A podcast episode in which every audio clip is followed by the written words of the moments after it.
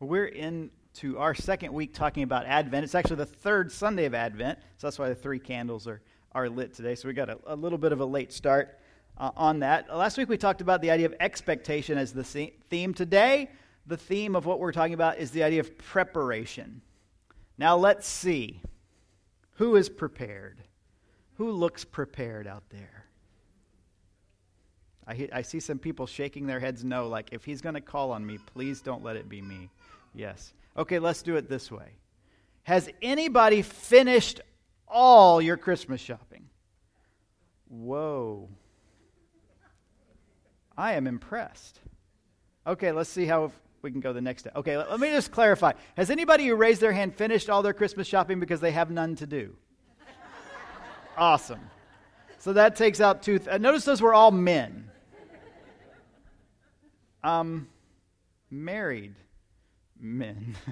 you might have to buy one thing, just saying.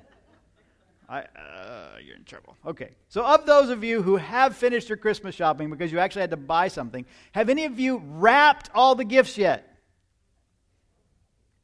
Okay, good. I feel better. I feel a little better. A little better, a little better.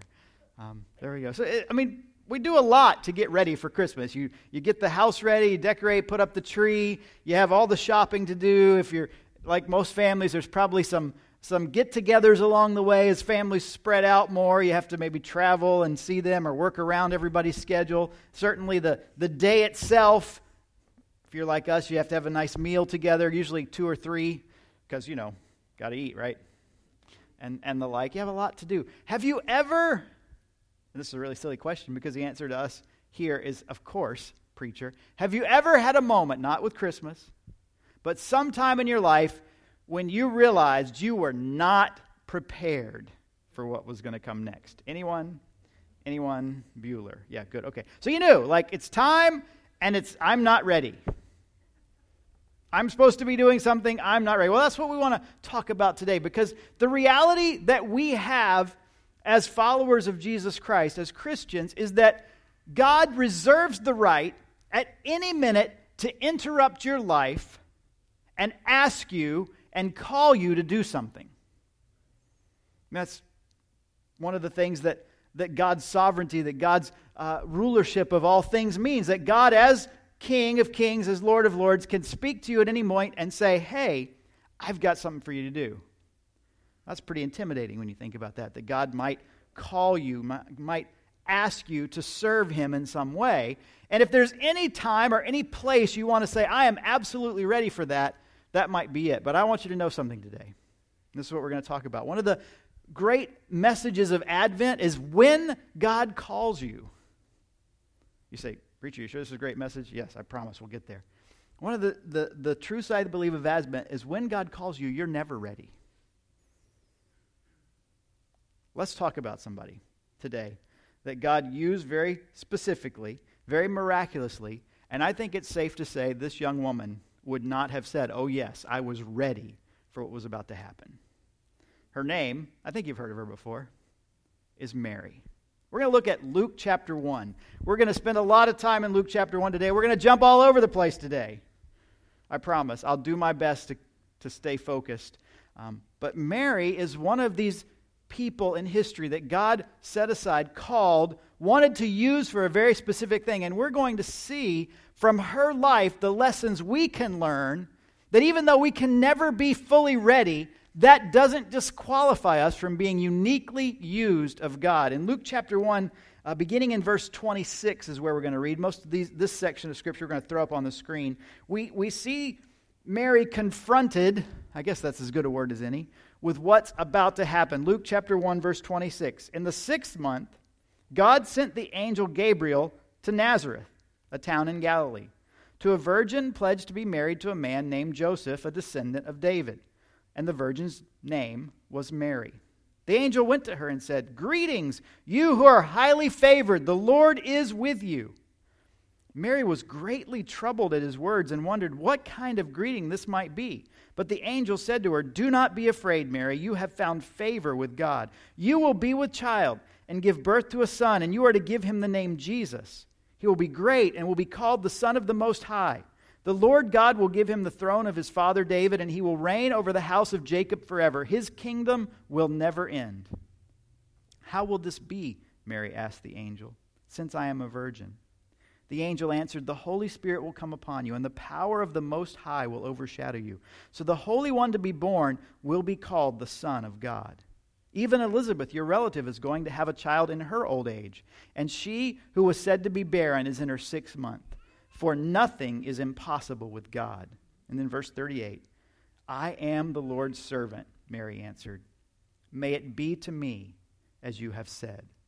And then the angel left her.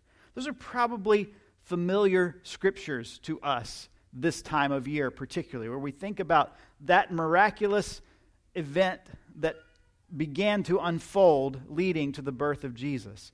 And Mary was, by all accounts, a rather ordinary young woman.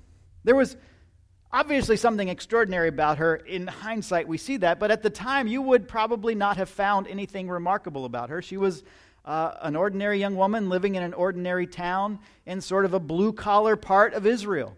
She was, well, doing what most of us do most of our lives, doing our thing, minding her own business, trying the best she could to deal with what was before her, when into that, as much as she would describe it, orderly and settled world comes the most unsettling news of all.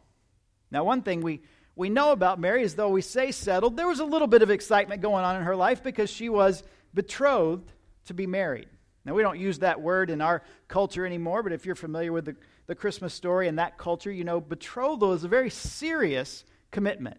It is really not that much different in commitment to the actual marriage itself, because in that day, marriage kind of happened in two acts. The first act was what we're talking about now, this idea of betrothal, and that was where the the intended bride and groom, and primarily their parents, would meet together and agree that this marriage would happen. There would be the, well, the required exchange of property and promise to go, and then it was considered, and in fact, a date in the future was looked at as a possibility, not like, you know, invitations sent out necessarily, but there was decided this period of time, X number of months or so, would be the time of their betrothal. And so Mary and Joseph had entered into this time of betrothal. Now, Joseph's job during this period of time was to go get ready to be married. And the primary thing he would need to do would, would be was to prepare a household. The most common thing in that day and time would be for the husband to be to build some sort of addition onto his parents' home that would provide the first home for he and his bride. If that wasn't possible, they, he might go off to someplace else and he might set aside a, a, property and build a home. And, and the period of the betrothal was that time of commitment between uh, bride and groom to be, but was also a period of preparation for the day of marriage. Incidentally, this is sort of off the subject and, and in, in maybe an aside to, to us, but one of the things that's interesting that we see in Scripture is often our relationship to God and the final consummation of that when Christ returns is often referred to as a marriage. And we talk about heaven, we often talk about the marriage supper, the marriage feast of the Lamb. That idea comes out of the traditions in Israel. In fact, we today might consider ourselves betrothed to Christ because what does he say to his disciples? John chapter 14. In my father's house are many mansions. It were not true when I've told you so. And if I go and prepare a place for you, right? What's he doing? He's the, the one who's going to make the place ready. We're the bride of Christ. He's going to go prepare a place that one day he will come again and receive us unto himself, that where he is, there we may be also. He tells another uh, parable story, we might say, about being prepared for that day, about these, these virgins that are part of the bridal party. And they don't know when the wedding is going to be because this period of time is sort of an, a period of time that's agreed upon generally, but not specifically. And when the groom to be has finished preparing the house, he goes and calls the bride and her attendants to the wedding. And it often happened in the evening, preparing for the next day, even in the middle of the night. And what's the parable? That, that there were these who were going to be attendants at a wedding, and the groom comes calling for the bride. And some had oil for their lamps, and others did not. but there was no time to go get oil for their lamps because it was time to follow the groom and the bride to the wedding. Picture of the second coming of Christ. All of this, this imagery that we see even in Mary and Joseph is a bigger picture of this thing that God shows us is our hope that we are the betrothed of God and He will one day return to call us as His bride to be with Him forever. That was free. Wasn't in my notes. I hope I was close to right. Now back to the previously scheduled sermon. So this is Mary and Joseph. They're, they're in this period of time, and into that period of time comes an incredible interruption. Knock, knock, it's Gabriel. And I have a little news for you, Mary. You're going to have a baby. Now, you've probably put together at some point that in this period of betrothal, though in many formal ways, legal ways, they were considered committed and married, physically, they were not supposed to have that physical side of the relationship.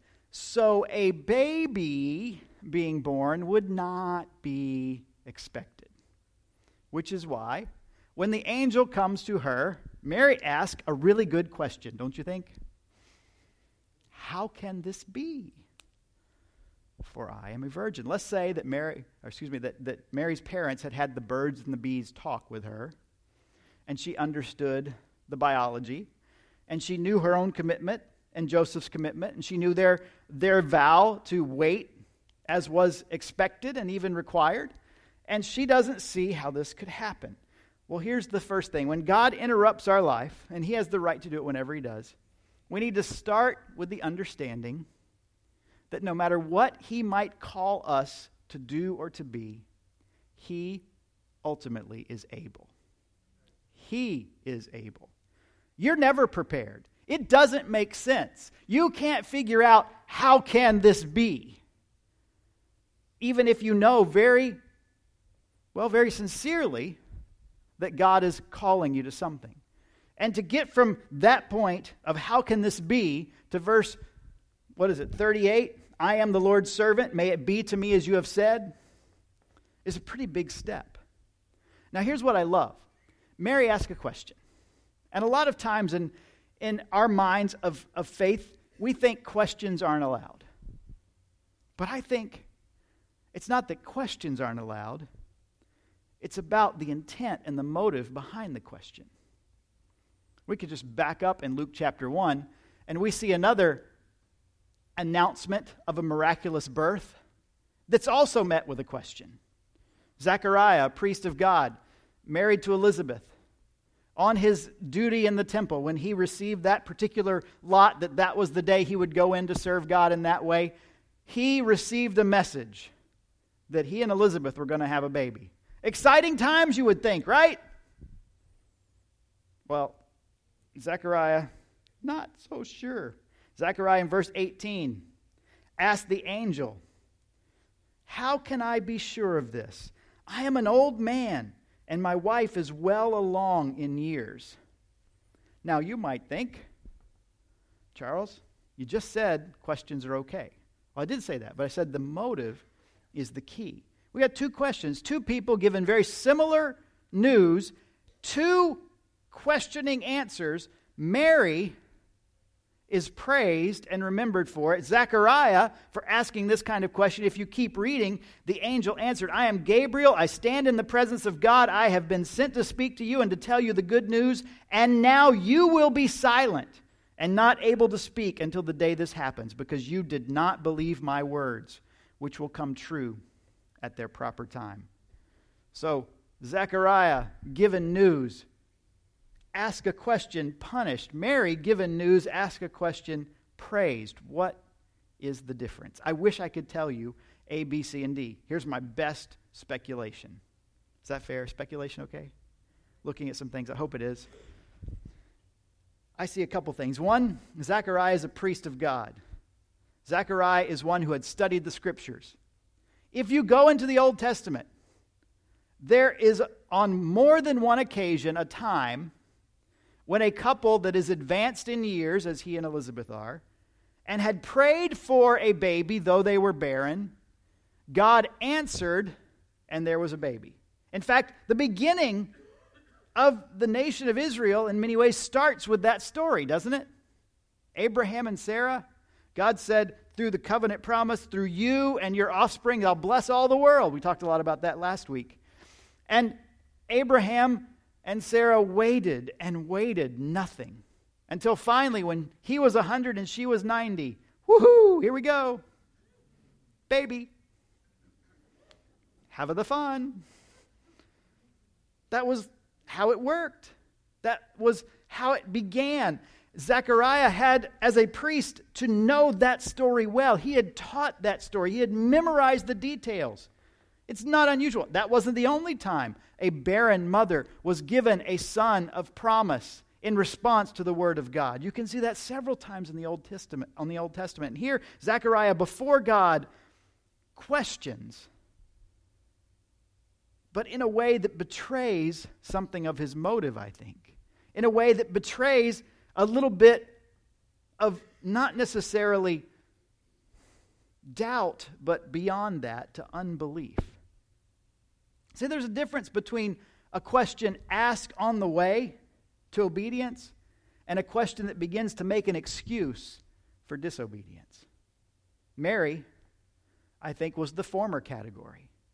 How can this be? For I am a virgin.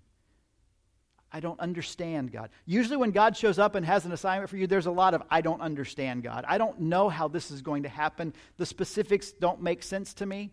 But she went very quickly from that to may it be to me as the Lord has said. So, betrayed in her motive was a dependence on a God who is able, in spite, in her case, of the physiological impossibility of what she thought was to happen. Zechariah, maybe like some of us, had prayed, I would imagine, for a long time to have a child.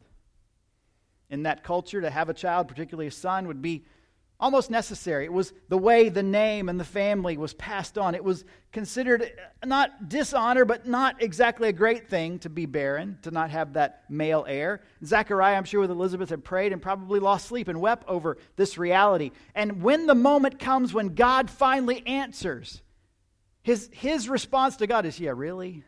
I mean, come on, God. You're not going to get my hopes up again, are you? I've been asking for this a long time. Have you been there? I've been there. Like you've prayed for something, you've hoped for something, you've wanted something, and the moment comes when you begin to see maybe the light, and you say, uh, I don't know, maybe not God. You kind of brace yourself. You kind of back off. Like that thing that you've wanted, when it might happen, you don't embrace it, you take a step or five back just to prepare your heart for the inevitable disappointment that you've already prepared yourself is going to come again.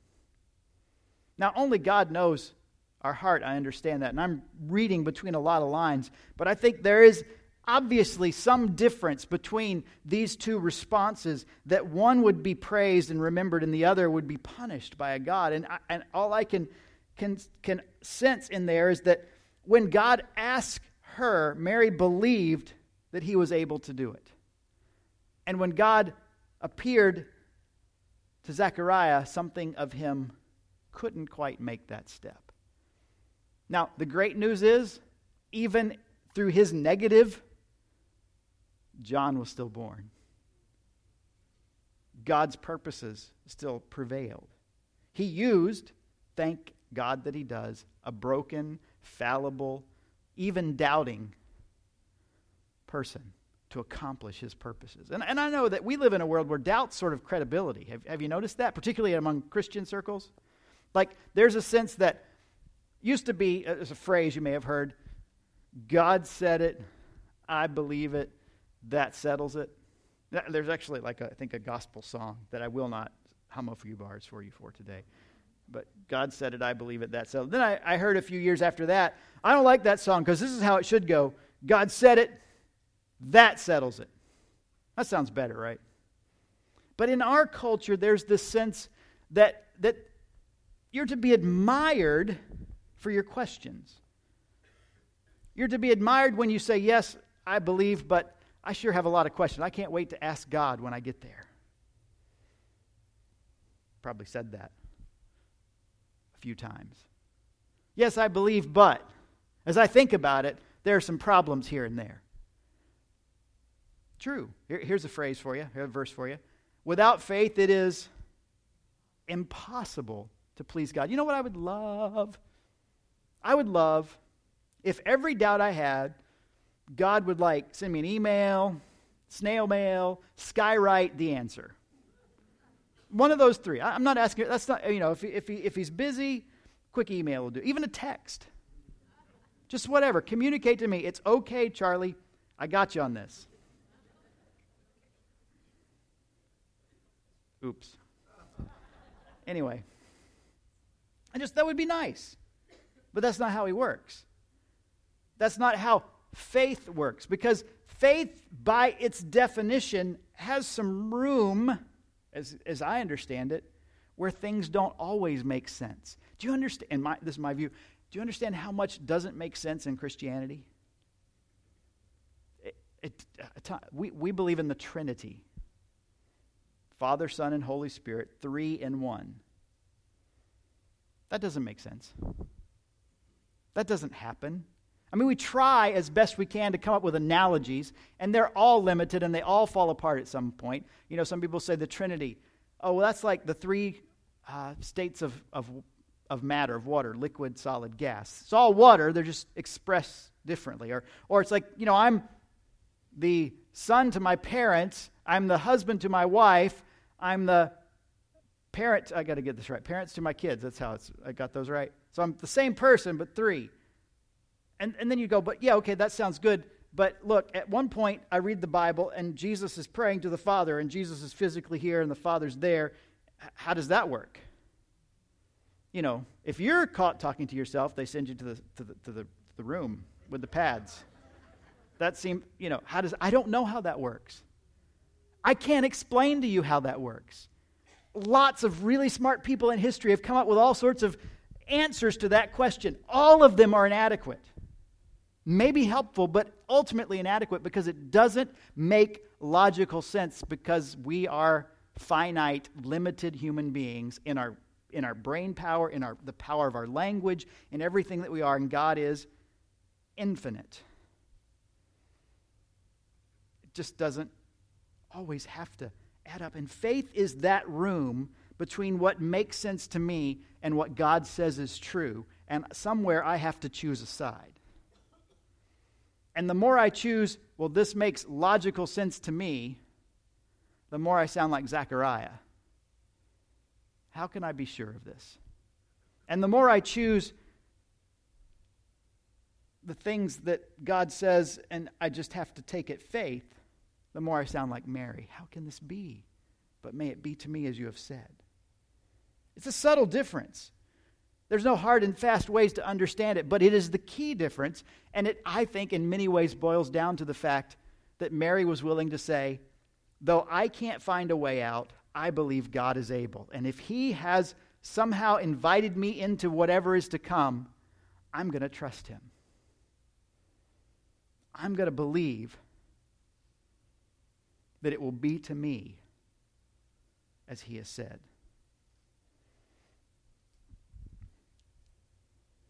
So, so though God has the right to interrupt, when he interrupts, we need to be ready. We need to be prepared. And we need to have that kind of foundational bedrock God is able. There's nothing that God cannot do. There's nothing He can ask of me to do that He is not going to provide the ability to accomplish, even if it means a miraculous intervention, as God explained would happen with Mary. And Mary got it because she went on and she gives us this long, we call it Mary's Magnificat. Well, we don't as Baptists, but other people do. I don't know what we call it. What's the NIV call it? Does it have a Mary's song? That sounds very Baptistic, doesn't it? Very Protestant. Magnificat sounds, you know, a little, a little Latin and, and more liturgical. We call it Mary's song, but, but that's what she does. And, and she, you know what the theme of her song might be described as? Not only is God is able, which caused her to believe, the theme of her song is God is glorious. God is miraculous. God is more than I can imagine. Notice just, just I'm just going to read through this. It's not on the screens, but you can just listen along, ver, beginning in verse 46. And Mary said, My soul glorifies the Lord, and my spirit rejoices in God my Savior, for he has been mindful of the humble state of his servant. From now on, all generations will call me blessed, for the mighty one has done great things for me. Holy is his name. His mercy extends to those who fear him from generation to generation. He has performed mighty deeds with his arm. He has scattered those who are proud in their inmost thoughts. He has brought down rulers from their thrones, but has lifted up the humble.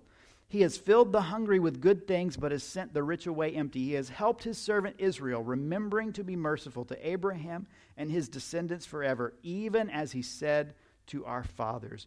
Mary, in this amazing verse, this amazing song, this Magnificat, says, He is glorious, and I will trust him.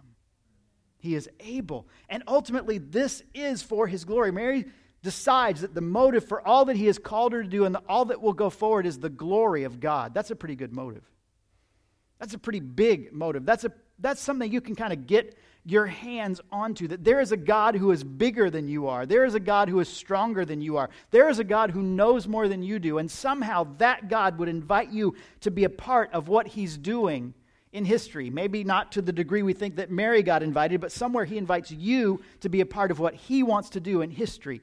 And if your motive is the glory of God, it spurs you on a little bit more. Anybody have kids? Dumb question, right? Do you like it?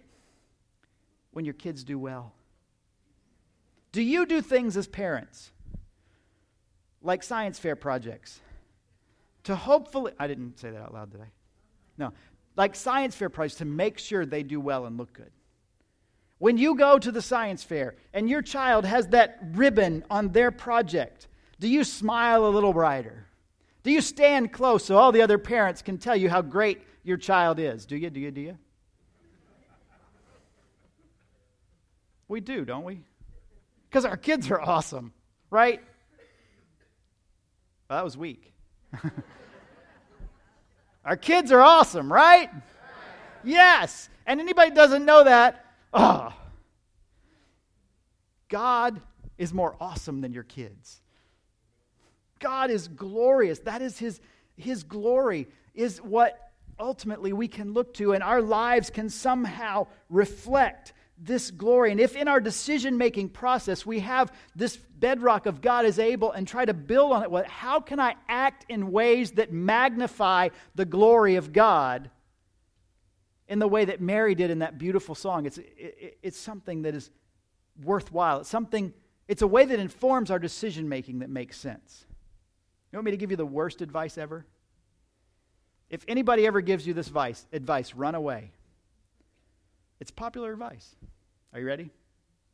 You're in a difficult situation. You're not sure what to do, and somebody says, just follow your heart. Run away. Say, no, thank you. I've met me. Right? Now, there is this, this undercurrent in our world that wants to tell you Human beings are inherently wonderful creations, wonderful critters. We're good critters. We, we ultimately want what's best, right? No, not so much. Back to those kiddos again, right? You know, like it, you have like let's say you have some young ones. We're talking preschoolers. I know we have a few people here with preschoolers. Do your preschoolers always act in the best interest of their sibling or themselves? Like your three year old sees one cookie left, and there's him or her and that four year old sibling. What do they do? Now, every once in a while, they'll do something amazing, right? I mean, I'm sure some of you are thinking that story right now because we want glory to our kids. We talked about that earlier. But there are times when the three year old like palms the cookie. There's no cookie left. Uh, I don't know where it went with the crumbs. Right? You've been there? I, have met me. It doesn't stop at three. And, and this idea that, that really all of us are good to our core. Let me tell you, contradicts what Scripture says. Scripture says the heart is deceitful above all things and desperately wicked. Who can know it? And when we're told to follow our heart, we're told to follow something that is deceitful and desperately wicked. Good advice? Mm, maybe not. But that's the undercurrent that we're up against. And, and instead, Mary and those who are like her, who have their lives interrupted and understand that God is able, sometimes have to make decisions that don't follow their heart, but pursue the glory of God. This decision, this process that Mary was about to undergo, would come at great risk to her. Physiologically, the risk of pregnancy and childbirth was there, especially in her day. The, the infant mortality rate, the things that, that were going physiologically, that would be a risk. But, but relationally, to say to God, may it be to me exactly as you have said, requires some risk because Joseph is going to find out. Eventually, he's going to notice. And when he does, that's going to be an awkward conversation. Eventually, her parents are going to notice. And let me tell you, when you say, when your parents say to you, um, Mary, what happened? And you say, it's the Holy Spirit, they're probably not going to buy it. The community is going to notice. And when they notice socially, she's got at great risk. You know, worst case scenario, in many ways, I don't know if it's, I'll say bad case scenario. I mean, that's better than worst. Joseph is going to say, It's over, forget it. You have betrayed me, and I'm not going to go through with this. In fact, he was considering that. He wasn't going to do it publicly, he was going to do it quietly because he knows that there's also the possibility that she could be stoned, killed for her indiscretion. That would be equivalent to adultery in the betrothal period. There's a lot of risk in doing that. And if you were to say to Mary, after she came and told you, well, just follow your heart, that's probably not, okay, let me go through with it. My heart says, I would rather not die. I would rather not be stoned to death. I would rather not have my potential marriage be called off. I would rather not nobody ever talk to me. I'd rather not my parents doubt me. I'd rather not on and on and on and on. And so the decision making process is somewhere between our heart, self preservation, and the glory of God. And she chose the glory of God. God allowed this to happen. And here's kind of the final thing. And here's not only do we have to believe God is able, not only do we have to believe He is glorious, we have to believe He'll look after us. In each of those steps, Mary had to believe somehow God wasn't going to let her down. Maybe I'm just the sacrificial pawn in this big plan. Maybe I'm imagining things. Maybe, ah, maybe, maybe, maybe. On and on it goes. Notice in that, that Magnificat we just read, verse 50, what does she say?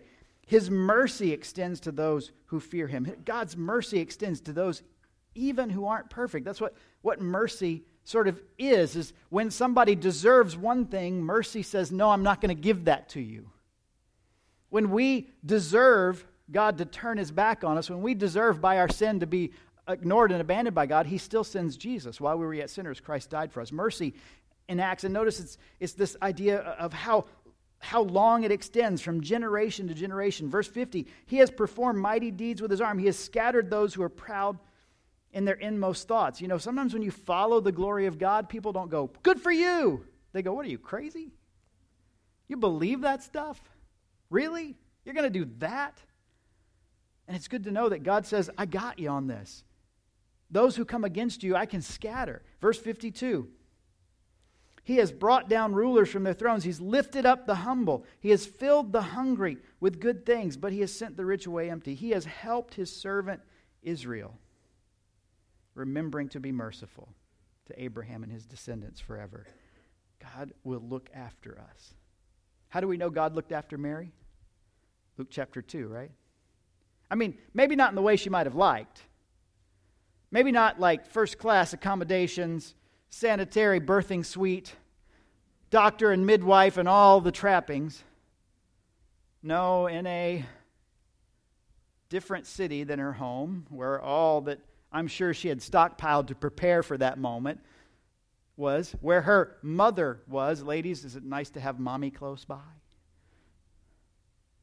She travels with this sort of, okay, now we're together and we're just going to figure this out in spite of the awkwardness of the last period of time in our betrothal. They travel uh, in a very rudimentary fashion a long way because of that whole, hey, you got to pay your taxes thing.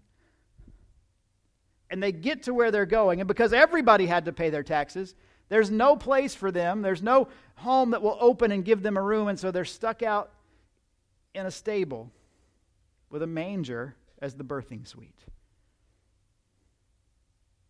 And yet, Jesus is born. Now, none of those things that I just described sound like preparation, do they? They said, that was your theme today. Yeah, yeah. But, but again, I also said, you can never really be prepared for what God might do. But if you believe He is able, and you trust it's for His glory, and you know that He'll look after you, the result will be the same as Mary's. Jesus will come into the situation. Jesus will show up. In your life, as you live that way, as you make decisions that way, as you follow Him, the outcome is somehow Jesus will be present. Jesus will make Himself known. Jesus will be there. People will even notice, I believe, that your faithfulness, your commitment to the glory of God, your belief in His ability and His, his comfort and His strength will ultimately be that which allows this Savior to be better known in the circles in which you run. Yes, Christmas, we look back and we remember that moment, in that moment in history where in a manger a baby was born. And yeah, we sanitize things and we, we pretty it up a bit. I mean, you know, we go over here, we got the porcelain with the gold, and here, I guess that's porcelain. We have a crystal one in our house. You probably have all sorts of nativity scenes. They're all nice, aren't they? There's no, we don't say, you know what, you know what this needs to be realistic? A little cow dung. That's what we need. Let's make this authentic. No, we don't do that. We kind of dress it up. We kind of clean it up, kind of sanitize it. And we wish, as we think forward about our lives, that God would do the same thing for that. But you know, sometimes when Jesus shows up, he shows up in messy places. Sometimes my life is that messy place that I need him to show up in. Sometimes it's your life. The life of your family, the life of your friends, the life at work, wherever those are. But, but ultimately, I'm thrilled that Jesus isn't deterred by the messiness of my life or the messiness of the place I want to bring him. Because it wasn't long after that that there were those shepherds. You heard about them, right? Out in the field, keeping watch over their flock by night. When the angel appeared and said to them, Fear not, for I bring you good tidings of great joy, which shall be to all people. We sang a few minutes ago the song suddenly with the angel was a multitude of the heavenly host. And what did they sing? Glory to God in the highest, and on earth, peace, goodwill toward men. Man. But who are the shepherds? Aren't they the messy people? They got the front row seat to when God showed up. You know, I'm glad that God still chooses to use us as messy or broken as we are. I'm glad that Jesus came and by his life and death and resurrection provides the fix to my messiness. And I'm glad that he is still active in our world today, using we who are broken to bring glory to him who is glorious. And so I hope this Advent and Christmas season that as you make all the preparations that you'll continue to do over the next few weeks, as you make sure all the details are taken care of, you will also leave enough room for Christ Himself, should He choose to, to interrupt. Let's pray together. Father, I thank you that you are a God who entered history in the person of your Son, Jesus. And I thank you that even as we look and remember that account, even as we, we think about the, the details, of the whys and the hows, we realize, I realize it's not the way I would have done it. Were I in charge of that moment, it would have been much different. But Father, you and your wisdom fulfilled your promises in your Son. And you still today, by your mercy and by your grace, invite us to be a part of what you're doing in this world. And you use us to further the message of Jesus in our homes, in our neighborhoods, in our workplaces, and even around the world.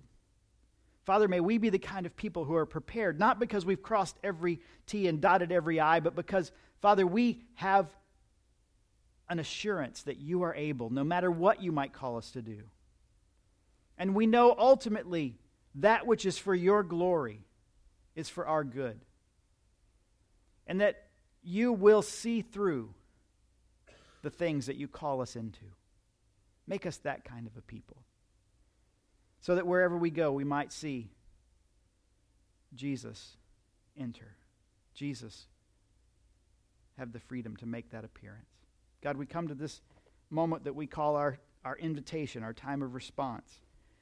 And I ask that in these moments, God, if there is someone here who needs to place their faith in the God who entered history, and the God who died on the cross for our sins, and the God who was resurrected and who invites all who will call upon his name to be saved, that today they'll recognize their need for a Savior. They'll, they'll turn and repent of their sin and they'll turn to you in faith and find hope and salvation.